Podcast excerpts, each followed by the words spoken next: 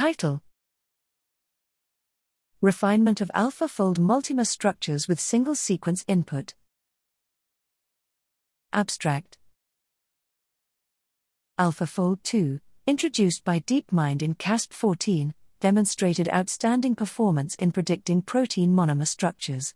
It could model more than 90% of targets with high accuracy, and so the next step would surely be multimer predictions, since many proteins do not act by themselves but with their binding partners.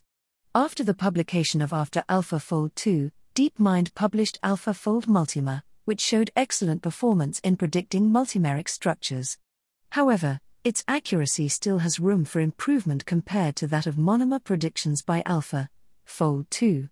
In this paper, we introduce a fine tuned version of AlphaFold Multimer, named AFM Refine G, which uses structures predicted by AlphaFold Multimer as inputs and produces more refined structures without the helps of multiple sequence alignments or templates. The performance of AFM Refine G was assessed using two datasets, Ghani underscore et underscore al underscore benchmark 2 and yin underscore et underscore al underscore hard, adapted from previous studies by Ghani et al. and yin et al., respectively.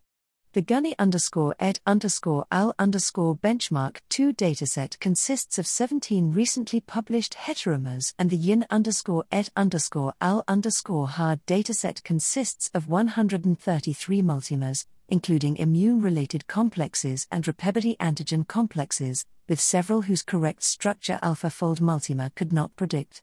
We predicted 5 models per target, 750 models in total, and analyzed the improvement in the DOC of each model.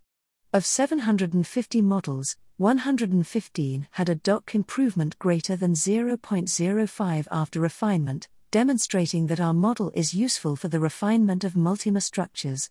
However, 14 structures had a degraded DOC less than minus 0.05 after refinement, and the overall prediction quality for targets in yin underscore et underscore al underscore hard was quite low.